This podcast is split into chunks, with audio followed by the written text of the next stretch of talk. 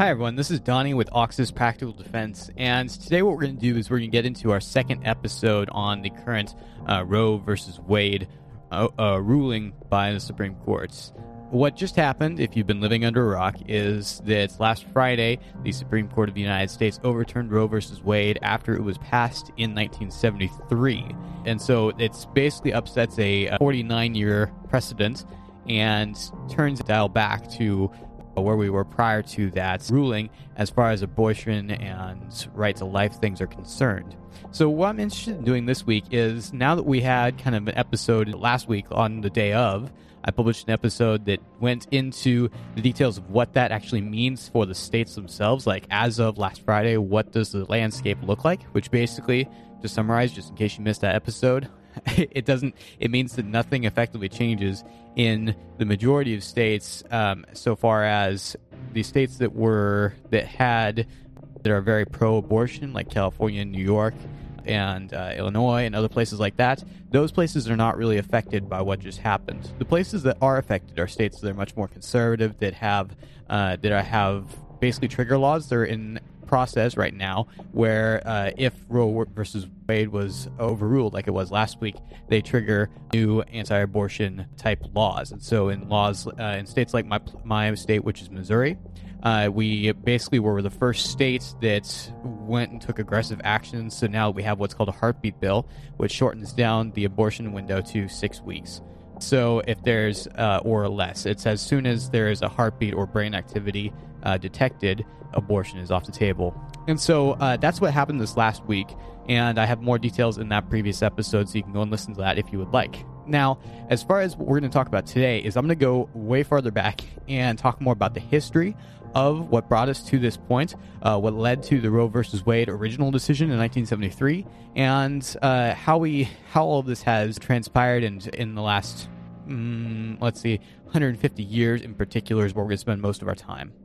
So, before we get too far, we have to lay out a couple of basic things as far as the surrounding time. Really, the thing we have to go back to is way is back in about 1883, and we have to go back and talk more about uh, what was called the eugenics movement. And what and what we're going to do is, as we dig into the eugenics movement, that will take us and feed into Planned Parenthood and talking about some uh, Margaret Sanger uh, stuff. We're going to give you some background on her and then we'll talk about the Roe versus Wade decision as well as the Bell versus Buck decision, which were uh, which was another related case that happened in the 1920s, and we'll dig deeper into all those things and show you what the outcomes were. So, thank you guys so much for listening. We'll get right into it. To get started, what we have to do is we have to go all the way back 2,000 years, actually a little bit more than that and we're going to go back to uh, the uh, to talk about a guy whose name was Tertullian of Carthage, and hopefully I'm saying his name right. I'm not an ancient scholar, so I don't know if I'm saying that properly, but uh, we're going to go with it. He lived from 160 to 220 AD, and uh, he had some records that show uh, that basically reflect some early things that we're going to talk about in a moment that apply all the way into the current period. And so, uh, one of the things that he talks about, he wrote about uh, different abortion practices, and he was actually a, a church father, so he wrote Christian literature.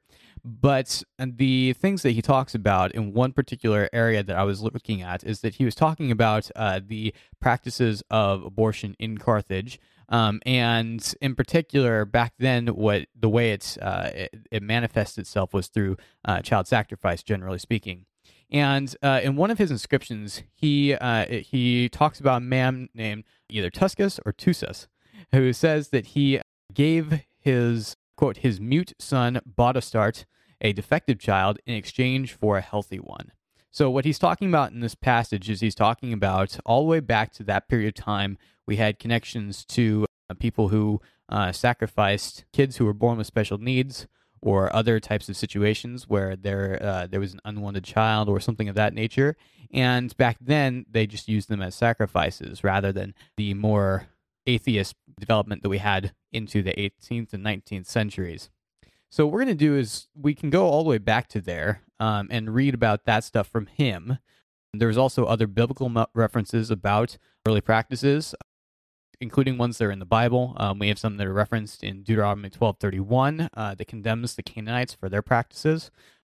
It even condemns the Israelites in Psalm 106:38, uh, Jeremiah 19:5, and 2 Kings 17:17. They talk about different types of beliefs that they had formed around that time, and the different ways that they uh, that they went through these different rituals to try and try and cleanse their population. Now, as we fast forward all the way up until uh, the 19th century, we end up in a at, at, in the year 1883, and this is where we have the we encountered the modern uprise of the Planned Parenthood and the abortion movement. And in 1883, what happened was there was a guy named Francis Galton, and he published a book called Good Genes. Um, basically, the book in itself was just a book about human selective breeding, similar to what we do with livestock. So we find uh, livestock that have good characteristics and we breed them with other livestock that have good characteristics. And the idea is that we continually create better, stronger, uh, fatter animals, whatever the situation might be.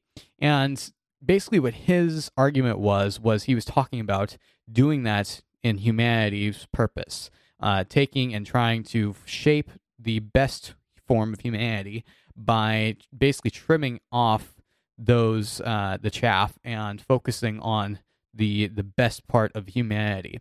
And so when we're talking about this type of topic, it's what led into what's called eugenics and the eugenics movement. Eugenics was actually viewed as a science, and in fact, they it was a very popular uh, social social science, not in the form of like studying uh, groups, but it was a, it was socially acceptable as a science. And they actually had a, a major event for it at the American Museum of Natural History in New York in 1921. Um, they actually have uh, a basic idea that's the way that they should perform eugenics is through uh, both positive and negative incentives uh, to procreate. So, positive incentives would look like uh, they actually had contests that they would host, which were um, baby contests, like parents bring their kid and then they do like beauty pageants for kids, basically. Um, and then they had uh, negative incentives, which we'll talk to we'll talk about a little bit more in just a minute. On the actual posters that they were using to to promote that uh, that event at the American Museum of Natural History in New York, they actually had a picture of a tree and it has it's a big tree i'll try to describe it for you it's a big tree that has many roots below it and it has a uh, over the top of the tree it has a banner that says eugenics and uh, in the white space, it says eugenics is the self direction of human evolution. So it basically, when they're talking about the science of eugenics, they're talking about how we control human evolution in uh, in the future to continuously make humanity better. Now, what they believed at this, as part of this science, is they believed that not only physical characteristics were attributed to uh, to eugenics, but that other characteristics such as your politeness, your selfishness, your disobedience, um, what they would call shiftlessness, uh, kind of a less popular word today, but uh, it just means that they're they're shifty, is I guess what we would say today. Um, it, it would connect all of those things and say that they were part of your genetic makeup rather than your character. So if you uh, had, if you were believed to be a a reject from society or somebody who was untrustworthy or somebody who was feeble-minded or somebody who was prone to criminal activity, then it's not actually because of you uh, so much as uh, it's not part of your. It's not because of your decisions and and your upbringing. It's more about your genetics in specific. It's it's that you could not have turned out any other way other than what you did. And so, what they're doing is they're taking this idea of eugenics being the self direction of human evolution, and they connect it, and they connect it to all the other sciences. So, on the roots of that tree that are in the picture, they connect it to many different types. So, they have uh, genetics branching to biology and uh, psychology and mental testing and uh, and history and geology and and statistics and biog- and biography and genealogy and Scientology. And, I'm sorry, not Scientology, sociology. Misread that. uh, Scientology wasn't exactly a thing quite yet.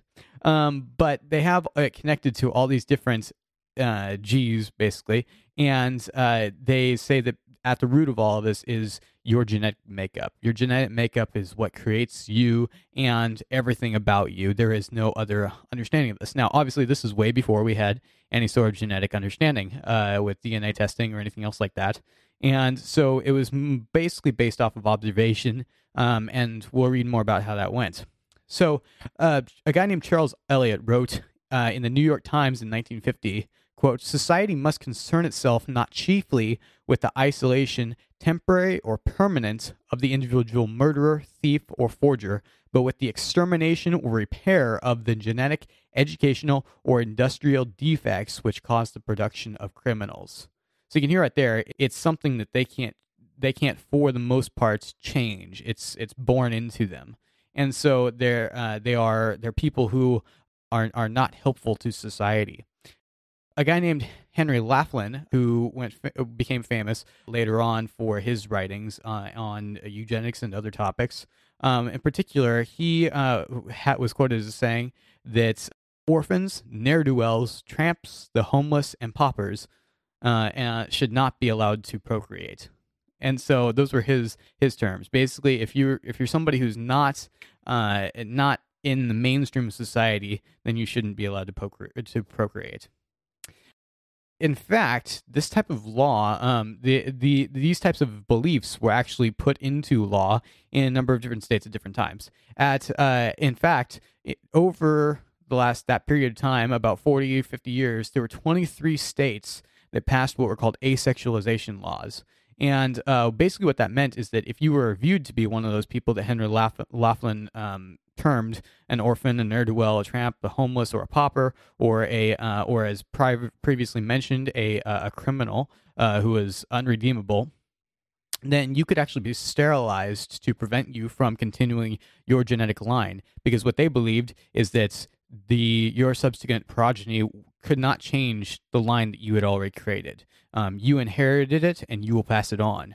And so there was no way that you would be able to uh, fix the cycle. And so instead, they're just going to sterilize you, so you can't continue the cycle, which would cause the uh, society as a whole, in their minds, uh, to end up holding the holding the uh, basically ending up with the deficit and being responsible for your mistakes and your progeny's mistakes. Under those laws, in California alone, over 20,000 people were sterilized against their own will. And so this is all happening in that, you know, 40, 50 year period uh, from the 1880s all the way to the 1930s. And uh, in around right in that period of time, in 1927, we had a Supreme Court case called Buck versus Bell. And I'm citing this case because it's a very famous case, but also it's a really great example of what was going on and what the thought process was in the background. And so, what I'm going to do is I'm going to tell you a little bit about the case, and then I'm going to read uh, the majority opinion that was written by uh, Supreme Court Justice Oliver Wendell Holmes. And I'm going to read his exact quotes from what he actually wrote and what the Supreme Court wrote about that. Uh, so here's the background. So in this case, the the uh, we have Carrie Buck, who was 18 at the time, um, who was pregnant, and at, and based on the source material I was reading, we're unsure of whether or not it was rape. Um, there was one that said that she was raped by a uh, by a family member, um, but there we're not sure as far as uh, I couldn't find other corroborating sources that said that, and so I only had one case uh, that actually said that. Um, so I wanted to leave it as kind of unsure, but she was pregnant either way. Um, she was deemed mentally incompetent and was put in a, a colony uh, under the supervision of a guy named Dr. Albert Priddy. Um, her mother was also unst- was also viewed as unstable and was also uh, put into the same uh, the same place, and that place was actually uh, the Virginia State Colony of Epileptics and the Feeble-Minded. And so they were both taken uh, and placed into this colony, so to speak, forcibly, and it was because they were believed to be feeble-minded for one uh, reason or another.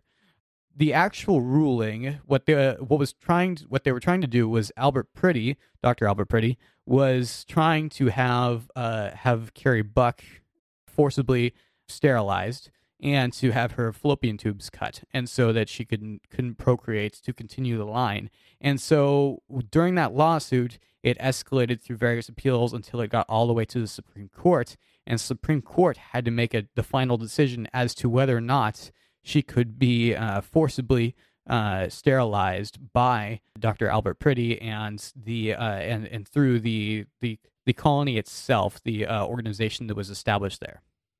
So here's some stuff from the from the background. Um, I'm to read some of these quotes and uh, I'll add some comments in between. So it says. Uh, Carrie Buck is a feeble minded white woman who has committed to the state colony above mentioned in due form, which, as I mentioned a moment ago, was the Virginia state colony of epileptics and feeble minded. Uh, she is the daughter of a feeble minded mother in the same institution and the mother of an illegitimate feeble minded child. She was 18 years old at the time of the trial and her, of her case in the circuit court in the latter part of 1924. So here's the actual quote from the case and from the majority opinion.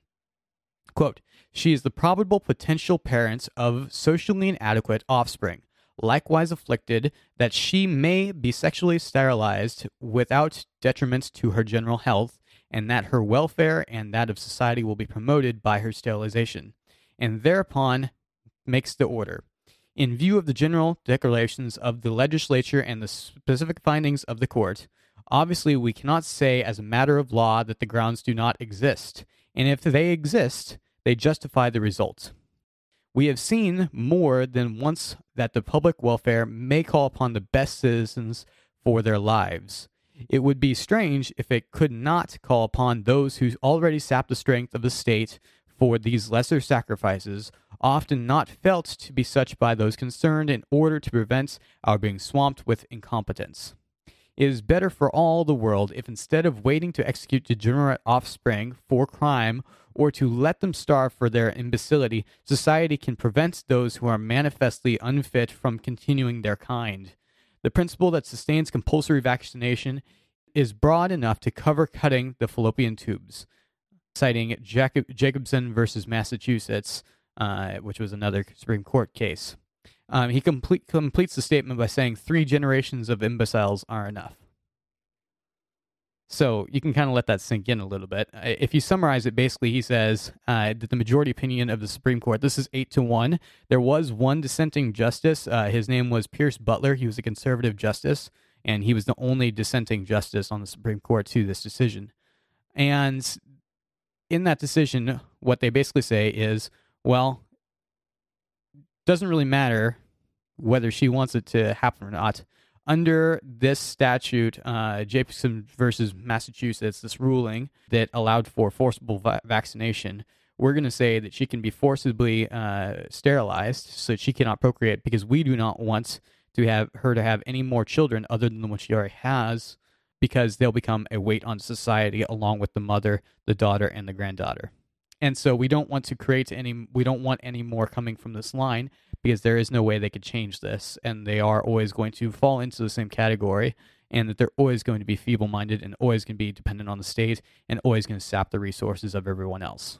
So it's our it's our ability and our right to stop them from uh, being able to procreate. So that's pretty heavy. That's a that's a uh, that was the Buck versus Bell lawsuit, and uh, like I said, it was uh, it was actually uh, the trials first started in 1924 and was eventually settled in 1927 uh, with this ruling. Buck versus Bell, this is kind of a side note, was also later used as a foundation of the Nazi eugenics law.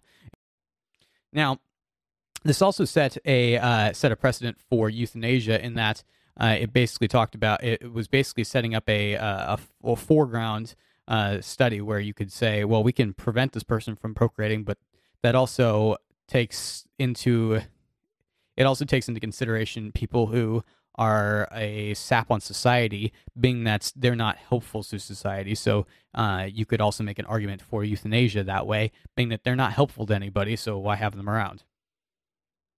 So uh, that's that's the first part of this. So that that kind of gives you the background for what you, the eugenics, the science of eugenics was. I think that there was some greater-minded aspirations to the movement where they're they're believing uh, that it's well first of all it's devoid of anything uh, Christian or faith based. It's completely based on a evolutionary perspective. And so it takes that evolutionary perspective to its nth degree and says that, well, we can help these, the evolution movement uh, and we can help the progression of evolution move along faster and we can improve it because if that's the in if that's the case and that everything is designed by is created through natural selection then the survival of the fittest is what matters. And so what we'll do is we'll just kind of help the survival of the fittest to continue at a faster pace. So that takes us through the eugenics movement and the foundation of it. Now what we have to do is we have to go back and connect that to Planned Parenthood. Where did Planned Parenthood enter the picture, uh, and and how did this how, how did this get started? So Planned Parenthood entered the picture when Margaret Sanger was born in 1879. Uh, she was basically she her mother uh, had uh, 11 children, and she actually died early on in her life so she didn't really have a relationship with her mother very much because tuberculosis, the cause for how she passed away. But either way, um, Margaret grew up without a mother, uh, and we don't really have much about the rest of her growing up period of time. Where her timeline kind of picks up is that when she got married, um, she got married and joined a uh, what was called the Women's Committee of the New York Socialist Party. And uh, so when she joined this committee, uh, she became part of an active member of the Socialist Party and uh, started going to nursing school.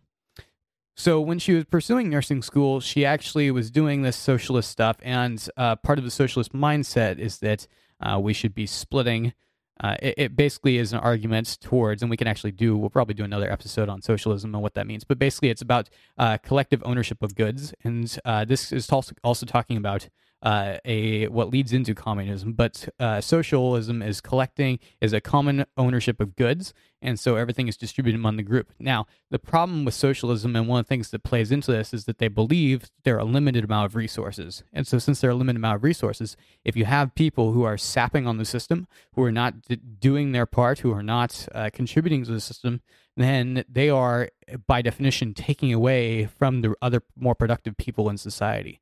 And so that creates this tension where you have two different sides. You have the the the people who are productive and empower and uh, forward thinking and and useful, and you have the people who are the the slogs, the criminals, the people who uh, end up in the in the gutter and who are uh, less fortunate in life. And so you end up with this two sided thing. Even though socialism is designed as a kind of high minded way to say that we should just bring everybody up with us, it never actually ends up that way. So she's a nurse, but she never actually finished nursing school, and she began. But she actually, even at that time, uh, requirements, you know, for for uh, were much lower than they used to than what they are now. And so, even though she never finished nursing school, she actually began working as a nurse in New York City uh, in a poor immigrant section of the uh, of of the city. Um, and during that time, she began a column uh, that was called "What Every Girl Should Know." And uh, the the basically with that uh, that the column it led to what later turned into uh, her other uh, column which was called the birth control review.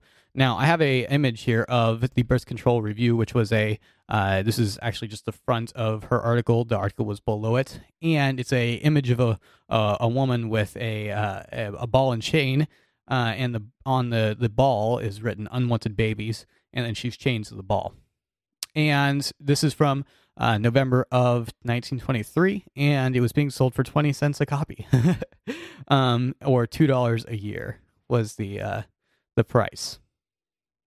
Uh, so that was an actual publication of the American Birth Control League, uh, and that was written and edited by uh, Margaret Sanger.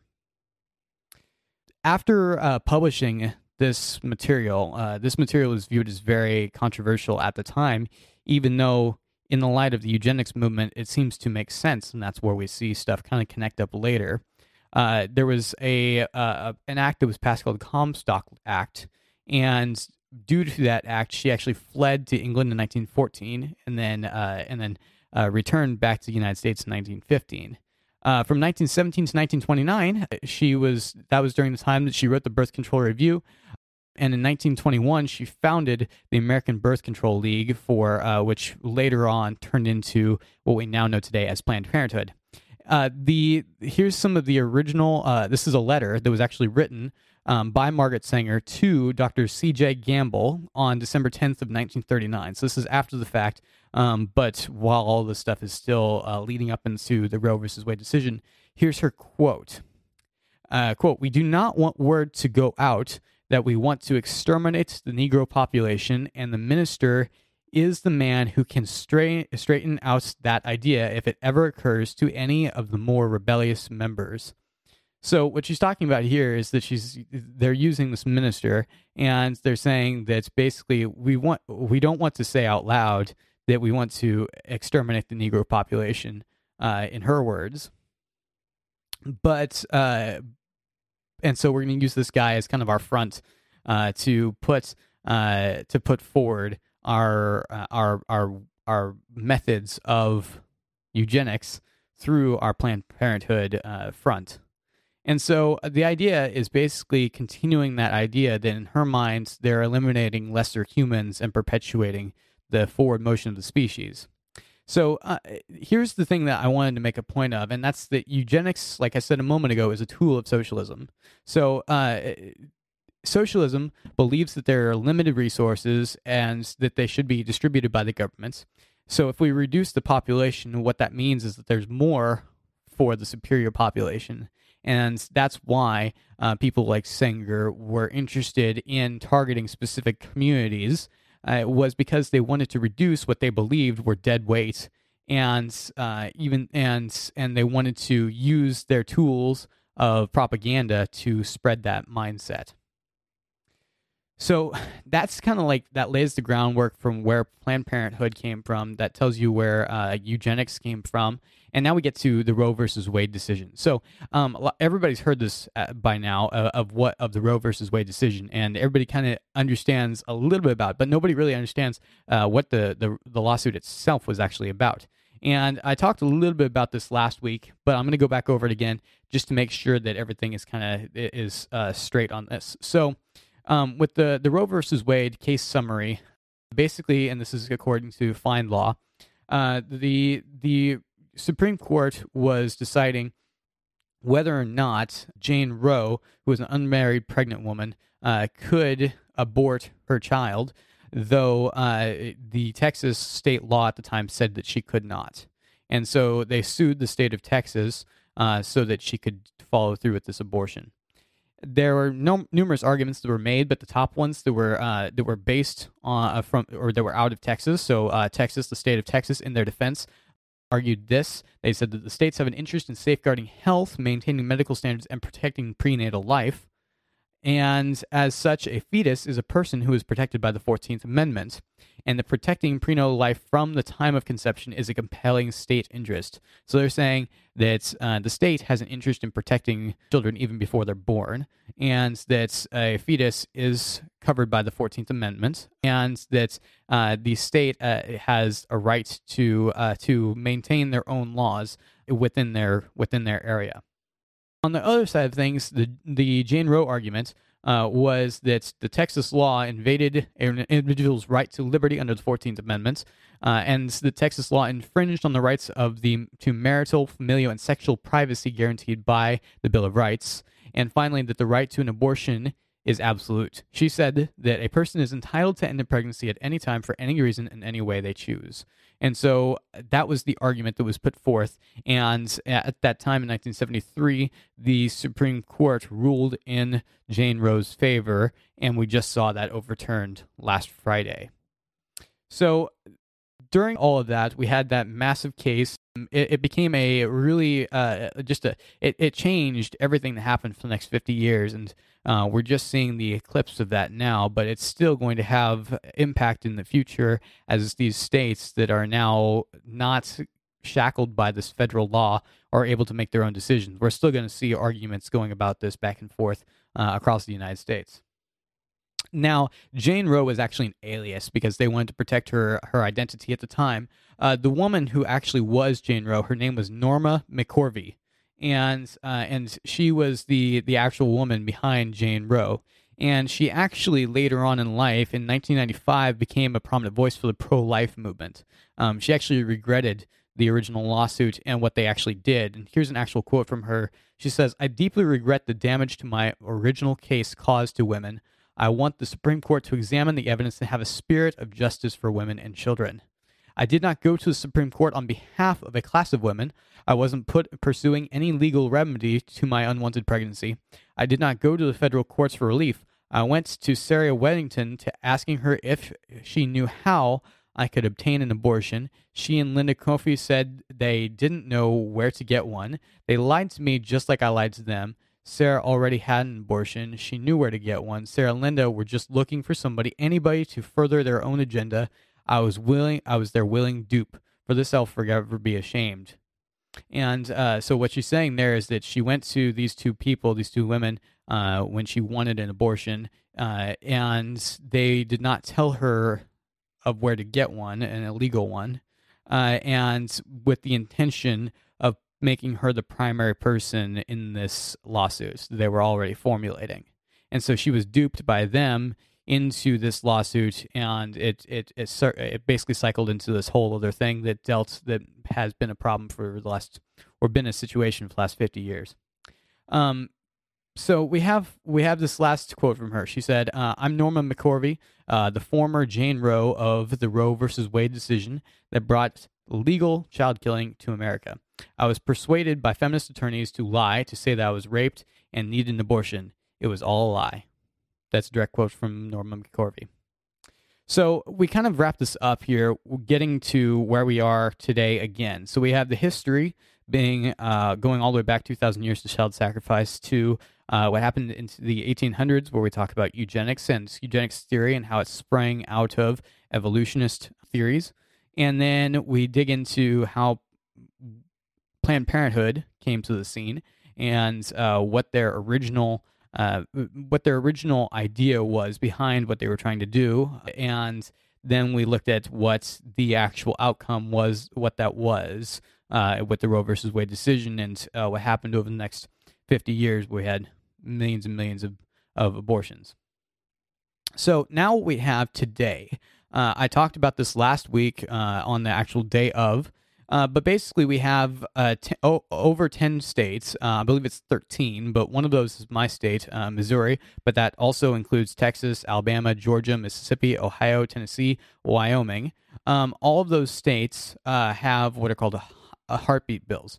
And so, after now that Roe versus Wade has been uh, overturned, those ones will start to go into effect where they limit the amount of time that you have to have an abortion uh, ra- uh, from significantly. So basically, they say if there's a detectable heartbeat or brain activity, uh, then there is no abortion after that point. And so you have these states that are significantly limiting the accessibility of this.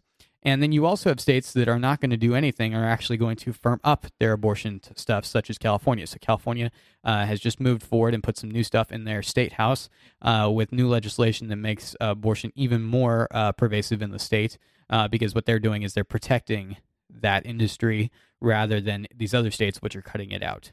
And so we have uh, these this kind of statism and these different and well actually i guess it's called federalism because the federalism is the idea that you have uh, a federal government but then you have sm- then you have smaller areas within those that each get their own central their own governments and they get to make their own decisions. And so uh, what we're doing with this is we have all these states they're going to become their own areas and make their own laws on this and so you'll have to go to different states to take advantage of whatever their laws are so that's where we are right now. Uh, thank you guys so much for listening. This has kind of been a, a heavy topic to consider, uh, but it's really important that we understand what the outcome is of uh, what has happened in the past and what happened in the past in the first place. And so I appreciate you guys listening. Hopefully, this was interesting for you. Um, before we get wrapped up, I'll tell you a little bit about this. So, um, the company that I work with is Oxus Practical Defense. Uh, what we do is we help clients to better understand how to be uh, actively defensive in the modern world. So we go and we look at different situations, whether it's a church security system. We'll go and we'll work with church security teams to help them improve their uh, their abilities, uh, make sure that their insurance is properly set up, that they are uh, properly trained, and that they have the proper credentials. And uh, will help them to make sure that everything is done specifically for them. We do customized defense. We also work with private clients depending on the person, we'll organize with whatever training they need that's necessary. Um, we're also certified to uh, train police departments, and so we work with actual police officers uh, and do other types of uh, defensive stuff in that area. And we're also going to be coming out with some courses in about two to three months. Uh, working on some courses right now that will be going live that will be available for uh, some really interesting stuff that's that's designed to, to, be more around worldview type stuff and targeting uh, college students and we'll be working with that uh, that scene. So thank you guys so much for listening. I really appreciate it. I have some really exciting uh, episodes coming up with some interviews. We've never done an interview before, and so I'm super excited to have some new interviews on this podcast. And so I hope you'll uh, stay tuned and listen then. Thank you so much. Have a great rest of your day.